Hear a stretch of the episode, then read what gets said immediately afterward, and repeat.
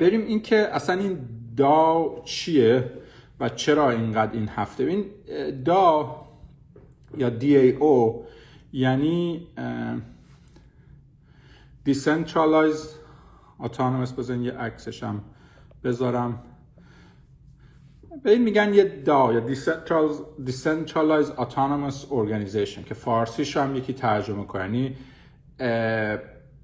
یک organization بدون مرکز یعنی بی تمرکز و autonomous یعنی خودران فکر کنم میشه ترجمه فارسیش. خب یعنی چی؟ یعنی که مثل مثلا چه می‌دونم NGO که میگن NGO فکر کنم میشه non-governmental organization همچین چیزی که مثلا مثلا چه می‌دونم مؤسسات غیر دولتی. خب حالا این این مردمی که همه move کرده بودن روی بیت کوین و بعد رفتن روی Ethereum. گفتم خب ببینین بیت کوین چی بود؟ بیت کوین اومد گفتش که پول بی مرکز decentralized money انگار اومد درست کرد که بیشتر اصلی ترین ویژگیش بود. حالا ویژگی دیگه هم داره که نه همش با هم اینکه open source اینکه trustless تمام این ویژگی یک جوری با اون decentralized بودنه میاد. خب؟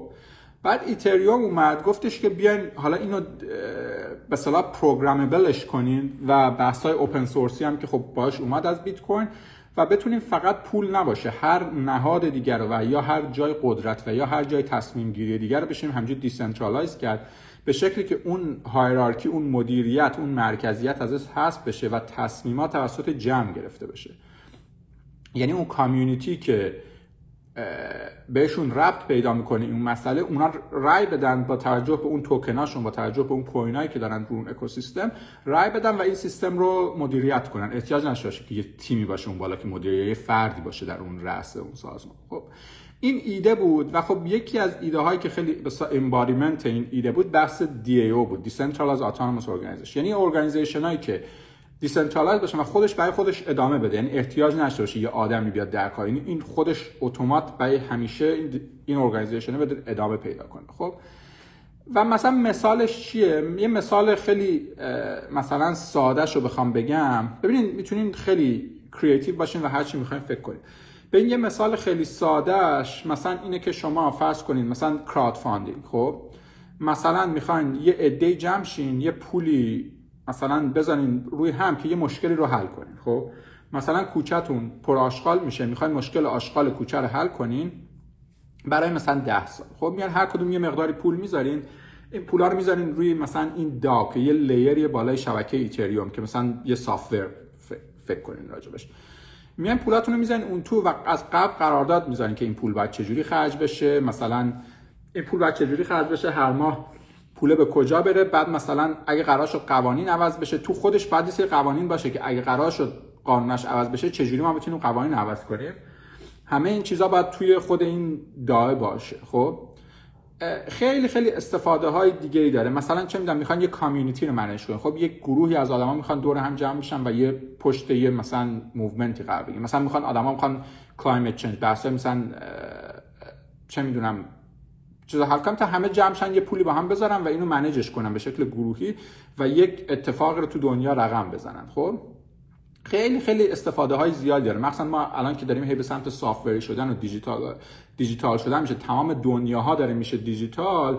خب این یک سری از اون organization ها مثل دولت ها مثل مجلس مثل نمی‌دونم شهرداری مثل اینا همه چی می‌تونه برده بشه تو این و حتی کمپانیا همه چی می‌تونه برده بشه تو این فرمت و این یه ایده مثلا idealist ی بود که ملتی داشتن که رو ایتریوم بود و تو DAO این خودش رو مثلا نشون داد. خب این سال 2016 و 17 و 18 اینا خیلی هات بودیم بحث دا بحث آی سی او و بحث دا و اینا. و یه زمانی می‌گفتن دیگه آینده تمام این به جریان کریپتو این دا میشه. بعد یه سری اتفاقاتی افتاد. یه سری یه سری هک و اینا اتفاق افتاد. اول یه چیزی بود به نام دی داو دی داو که روی ایتریوم بود و کلی VC money اومد توش و این هک شد. خیلی همون اوایل که این DAO بود پروتکلش اشتباهی داشت و پروتکل هک شد و یک مقدار خیلی زیادی ایتریوم دزدیده شد از تو این پروتکل. یعنی از اون پولی که جمع شده بود که این DAO رو مثلا به اصطلاح manage کنن 50 میلیون دلار تو اون زمان و پول اون زمان که الان مثلا خیلی شده دیگه. با ایتریوم اون زمان ایتریوم فکر کنم مثلا شاید 50 دلار بود. شاید کم شاید 10 دلار بود نمی‌دونم. یکی نگاه کنه بگه.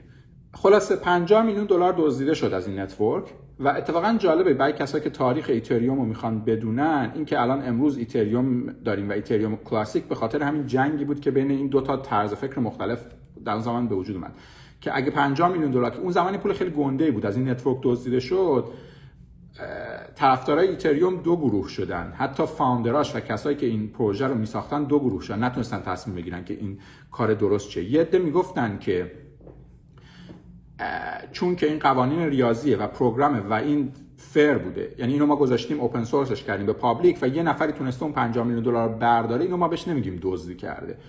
این part ی از اون پروتکل بوده و این is a fair game و اون کسی که اومده این پول برداشته کارش کاملا صحیحه و ما حق نداریم بریم برگردیم این پول ازش بگیریم. خب عملا هم که توی کریپتو نمیشه پول از کسی. یعنی پولی که جابجا میشه دیگه رفته. کسی نمی‌تونه. این ویژگی خیلی core بلاک چینه که immutable ه و اینا گفتن ما حق نداریم با این یارو کاری بکنیم. این که پنجم. این fair game بوده و ما اینو گذاشتیم open source و اینم اومده یه سیستم اشتباهی تو این پیدا کرده و این کاملا مثلا منصفانه است.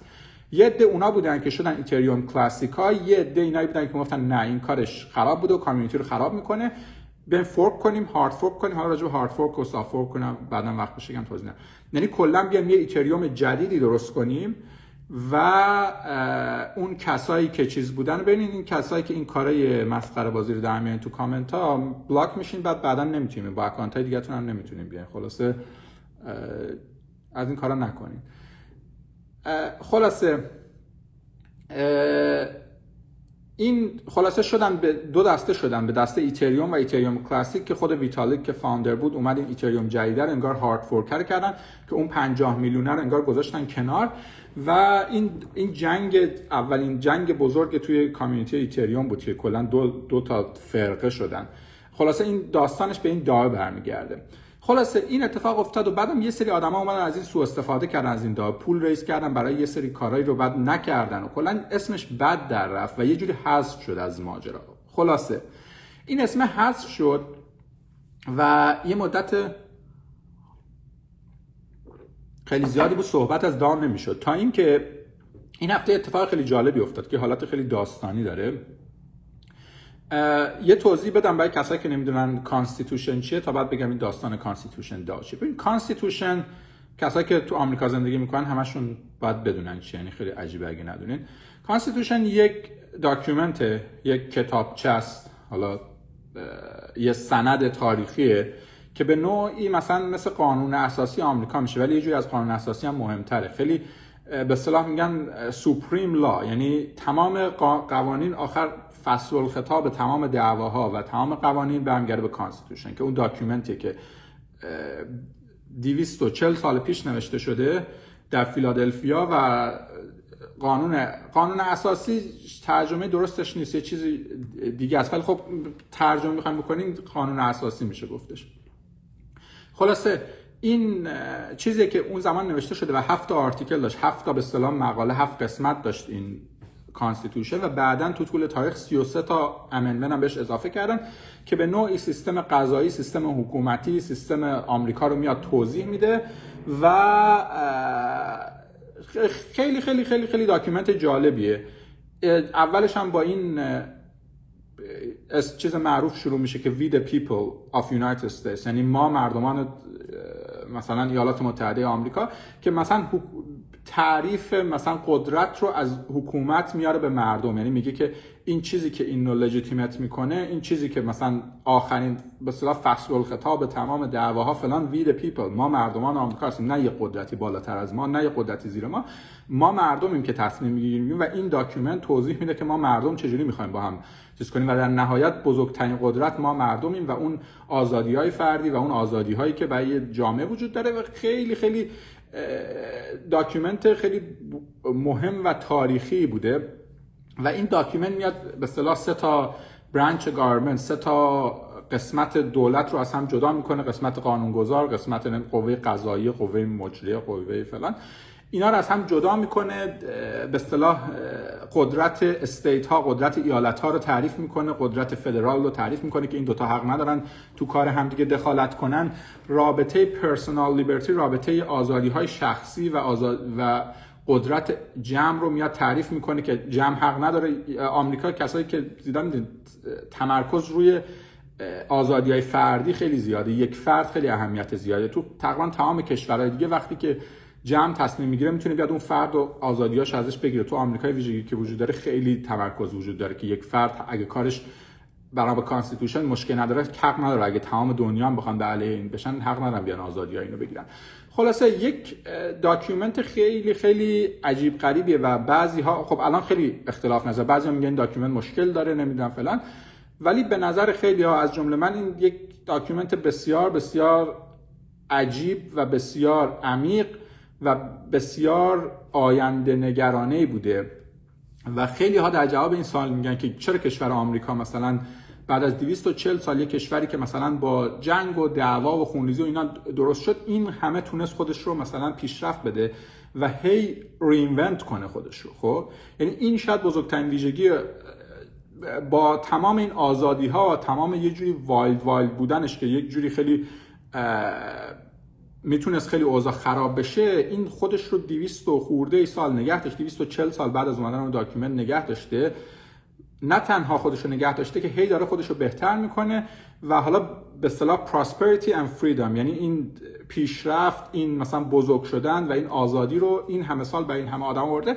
خیلی ها میگن دلیلش نهفته در این constitution ه و اینکه این اینقدر خوب نوشته شده و آینده نگرانه نوشته شده. خلاصه این راجع به این document و یه نکته دیگه که خیلی حالا با این به اصطلاح چیز ما که صحبت می‌کنیم با این زبان مثلا استارتاپ و زبان کریپتو اینا که صحبت می‌کنیم خیلی ها میگن آمریکا یک نوع استارتاپ بوده. یک مثلا مثل استارتاپه که یه سری آدم اومدن از اون دنیا با کشتی ریختن این تو. یه ذره پول گذاشتن و اینو کم کم دیولپش کردن و بعد هی این پول بیشتری جنریت کرد و الان هم یه واحد اقتصادی خیلی بزرگ شد. بزرگترین مثلا قدرت اقتصادی دنیا بزرگترین قدرت نظامی دنیا. یه حالت مثل استارتاپی داره که یه کمپانی خیلی بزرگ شده و همچنان داره خودش رو رینونت می‌کنه و هی داره بزرگتر میشه. و خیلی هم میگن که این به اصطلاح حالا این ملت کریپتویی حالا ماجرا جالب ربطش به کریپتو و به دا و اینا چیه؟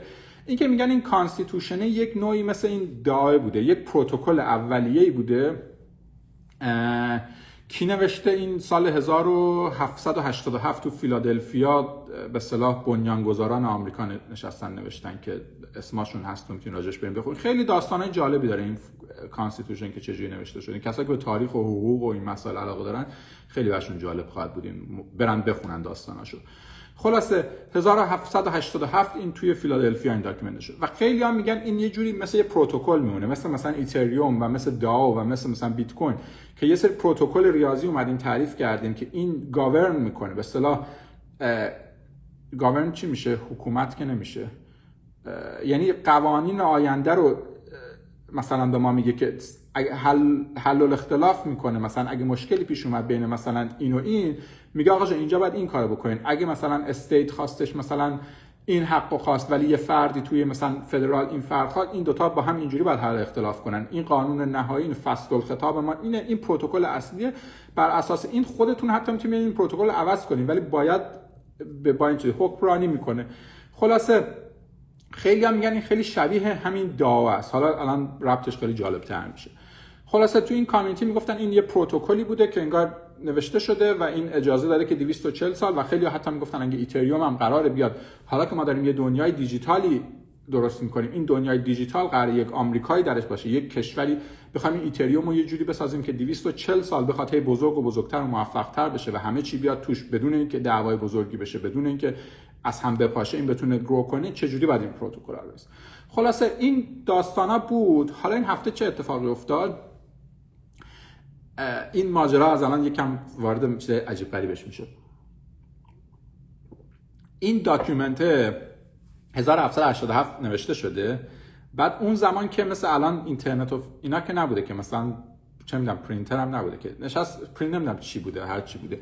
500 تا کپی از این رو تهیه می‌کنن. خب 500 تا کپی وقتی که finalize میشه و تصمیم مثلا همه چیزی که تصویب میشه 1787 تو شهر فیلادلفیا در شرق آمریکا. 500 تا نسخه از این رو به اصطلاح کپی می‌کنن و پخش می‌کنن از این 15 تا کپی در طول جنگ و در طول هزار یک مشکلی که پیش اومده تمام این کپی ها از بین رفته به غیر از 13 تا کپی. خب یعنی از اون داریم راجع به اون چیز فیزیکیش صحبت می‌کنیم. اون صفحه های کاغذی که پرینت کرده بودن 500 تا نسخه از این پرینت کرده بودن که 13 تاش مونده و از اون 13 تا 11 تاش توسط نهادهای دولتی و مثلا نهادا داره. صاحبش نهاده مثلا دولت آمریکا سناس نمی‌دونم کیه. خب کنی توی موزه و اینا داره نگهداری میشه و صاحبش حکومت ها و دولت ها دو تاش دو تا از اون 500 تا کپی دست مردمه. خب دو تاش دست مردم بوده. اون صفحه کاغذا دیگه مثلا تو موزه و اینا که موزه ها خرید و فروش می‌کنن با هم خلاصه این به عنوان حالا که مخصوصا کسایی که خیلی علاقه دارن با آمریکا و به تاریخ آمریکا خب خیلی از کسایی که تو این کشور خیلی پولدار شدن خیلی این رو به اصطلاح چیز خودشون می‌دونن دیگه مثلا مثل قرآن مثلا خودشون ده. این خیلی برشون document مهمیه دو تا از این مونده در دست چیز و یکی از اون دو تا نسخه این هفته در موزه Sotheby's لندن که بزرگترین auction در auction Sotheby's که بزرگترین auction ی هستش که تو دنیا مثلا اینا رو می خرید و فروش می‌کنه برای برای خرید گذاشته شده. خب داستان اینجا جالب میشه. این نسخه گذاشته میشه برای خرید این هفته یعنی سه چهار روز پیش بودش. و باید بیان مردم auction ه یعنی باید بیان bid بذارن. auction چی میشه؟ آکشن که همین فارسیش چی میشه؟ هم که می‌ذارن که هر کی میاد عدد بالاتر میگه بعد هر کی برنده میشه. خلاصه مزایده آفر. مزایده می‌شد دیگه. حالا اینکه قرآن کتاب دین قرآن میگم از نظر اهمیتش برای یه عده اینجا مثل اون میمونه. اصلا نمی‌خوام مقایسه کنم. حراج مزایده فلان. خلاصه این رو میان می‌ذارن برای auction و این ملتی که Ethereum ملت Ethereum و ملت crypto و اینا که این از این ایده ها داشتن که این مثلا چیز این constitution یه جوری شبیه اون پروتکل Ethereum و خیلی برای ما جالبه و مثلا این چجوری مثلا چیز می‌کنه. گفتن که بیاید ما بریم پول جمع کنیم.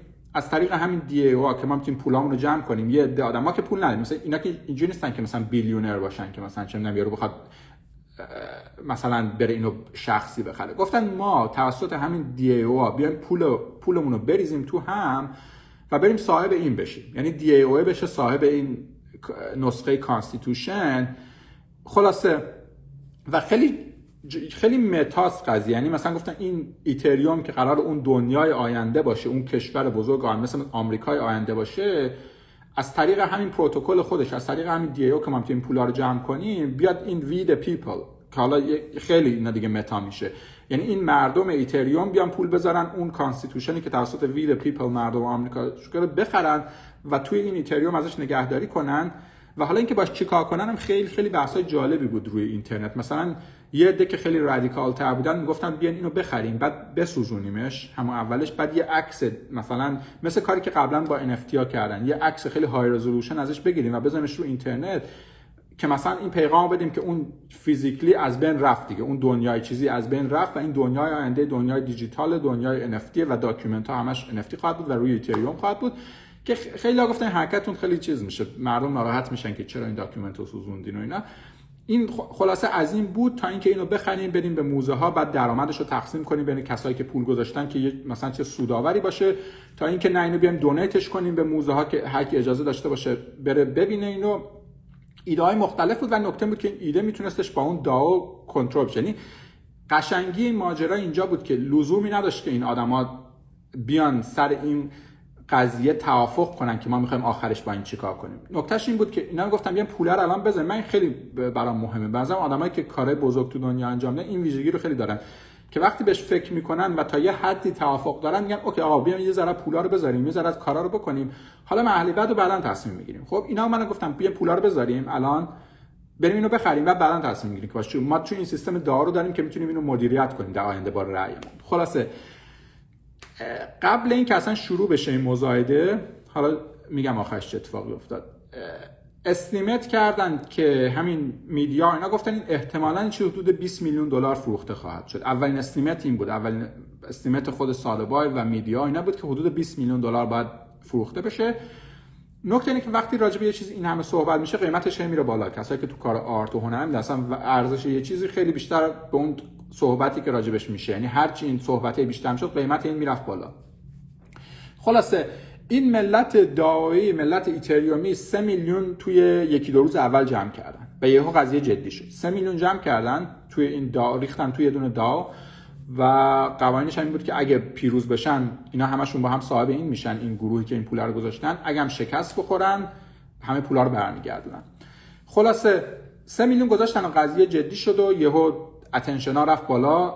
ملت دیگه اومدن جوین اینا شدن زنگ زدن به این و اون و نمی‌دونم حسن حسین پاشین بیام ایتریوماتون رو بیاریم بریزیم تو این داور که می‌خوام بریم اینو بخریمش.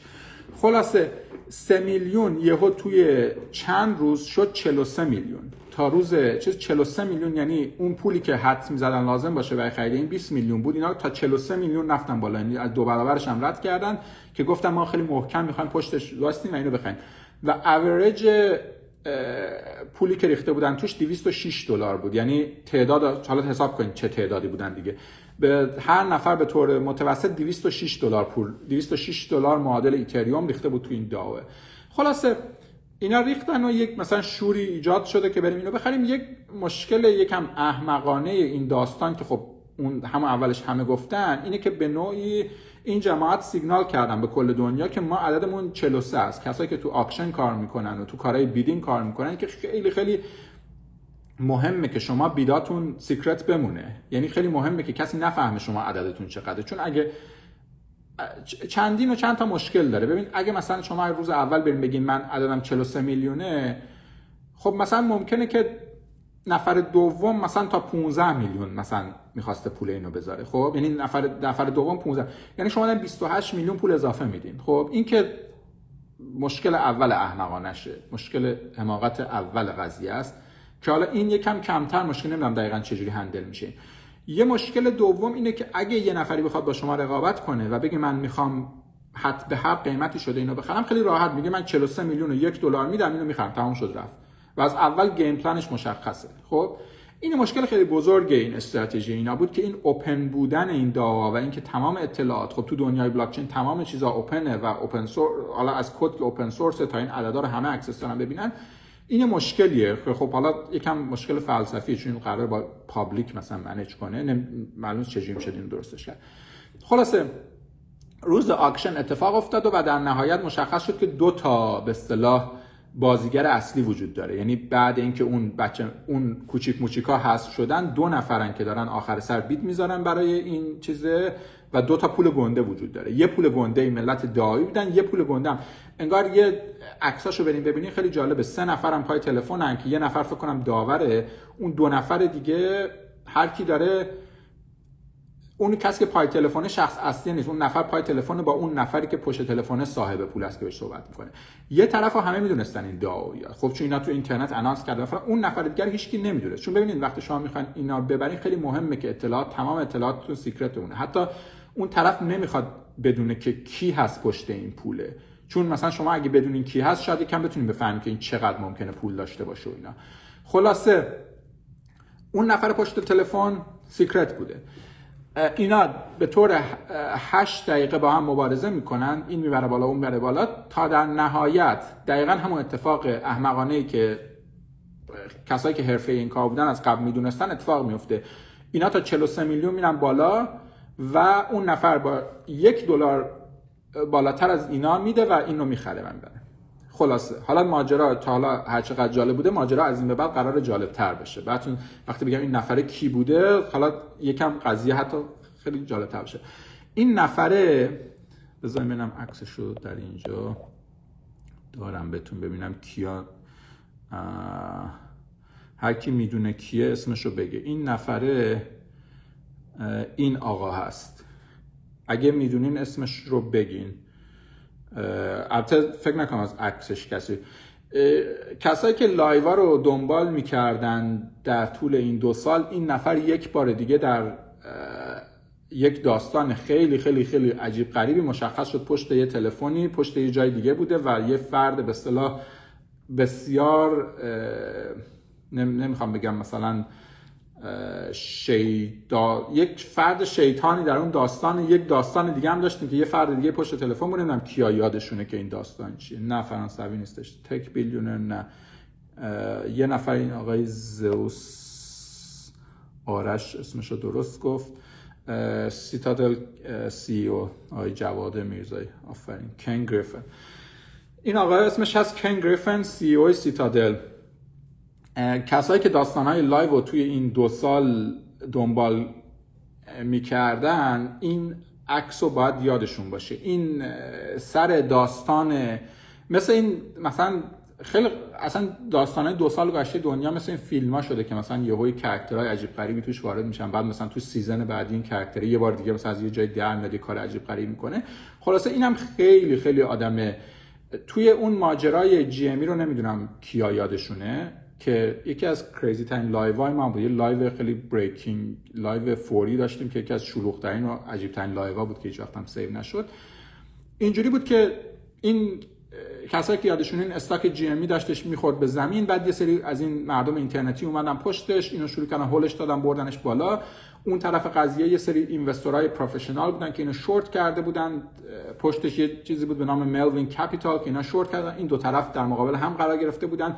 یعنی در یک طرف قضیه یک گروه خیلی بزرگی از آدمای اینترنتی بودن که داشتن هول می‌دادن به بالا و در اون طرف دیگه قضیه یک گروهی از پولدارای به اصطلاح وال استریت بودن که داشتن به نوعی دهنشون داشت صاف می‌شد و اون پولدارا به اصطلاح هج که position short داشتن روی GME و مثلا خیلی خیلی ضربه خوردن توی اون ماجرا آخرش رفتن پیش این CEO سیتادل کن گریفین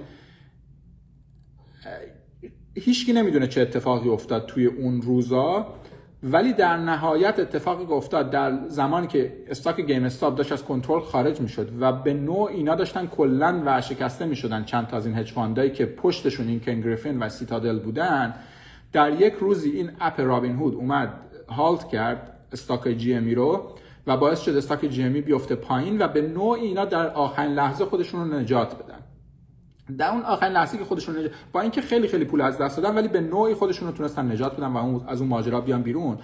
بعد از اون ماجرا خیلی ها گفتن که در شبی که این اتفاق افتاده بوده یک تلفنی صورت می‌گیره بین یک نفری که احتمالا این آقاست کن گریفن C, CEO سیتادل و CEO رابین هود که در اونجا به این میگه که ببین یا اینو فردا halt ش می‌کنی جلو این ماجرا رو می‌گیری اینا investor های رابین هود بودن و اینا business partner رابین هود بودن و اینا کلی جریان مالی رابین یا جلو اینو می‌گیری یا ما تمام رابطمون با هات قطع می‌کنیم و کمپانی halt می‌کنه و تو هم الان پول نداری و بدبخت میشی. جلو اینو بگیر خلاصه خیلی ها این مثلا conspiracy theory دارن که این نفر پشت اون ماجرا بود و بعدا هم که کانگرس رفتش تو چین مشخص شد که یه ارتباطی و یه تلفنی بوده بین این دوتا. حالا اینکه دقیقا چی گفته شده تو تلفن هنوز مشخص نشده ولی مشخص شد که این اتفاقه بوده. خلاصه کسایی که اون ماجرا رو دنبال می‌کردن این آقای یادشون بوده که خیلی خیلی برای من جالب بود که دقیقا اون ماجرا هم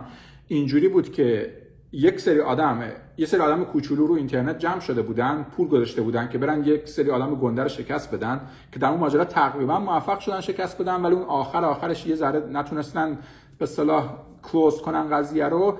این طرف هم دوباره همینجوری بود. یه عالمه آدم رو اینترنت جمع شده بودن. این بار روی ایتریوم که اون دفعه ملت وال استریت بتس و GME و اینا بودن این دفعه ملت ایتریوم بودن. که خب خیلی شاید بشه گفت اینا شاید sophisticated تر از اونها بودن. ولی اتفاقی که افتاد اینا این دفعه شکست خوردن. و این آقای این دفعه پیروز شد. شاید بشه گفت دفعه پیشم پیروز شد. خلاصه جالبه که در پشت دو تا تلفن خیلی مهم دو تا داستان خیلی مهم این ماجرا بوده و من فکر کنم یه تلفن سومی هم در کاره. یعنی این قضیه اینجا تموم نمیشه. خلاصه اتفاقی که افتاد این که این با یه دلار اضافه این رو برد و صاحب این یارو شد.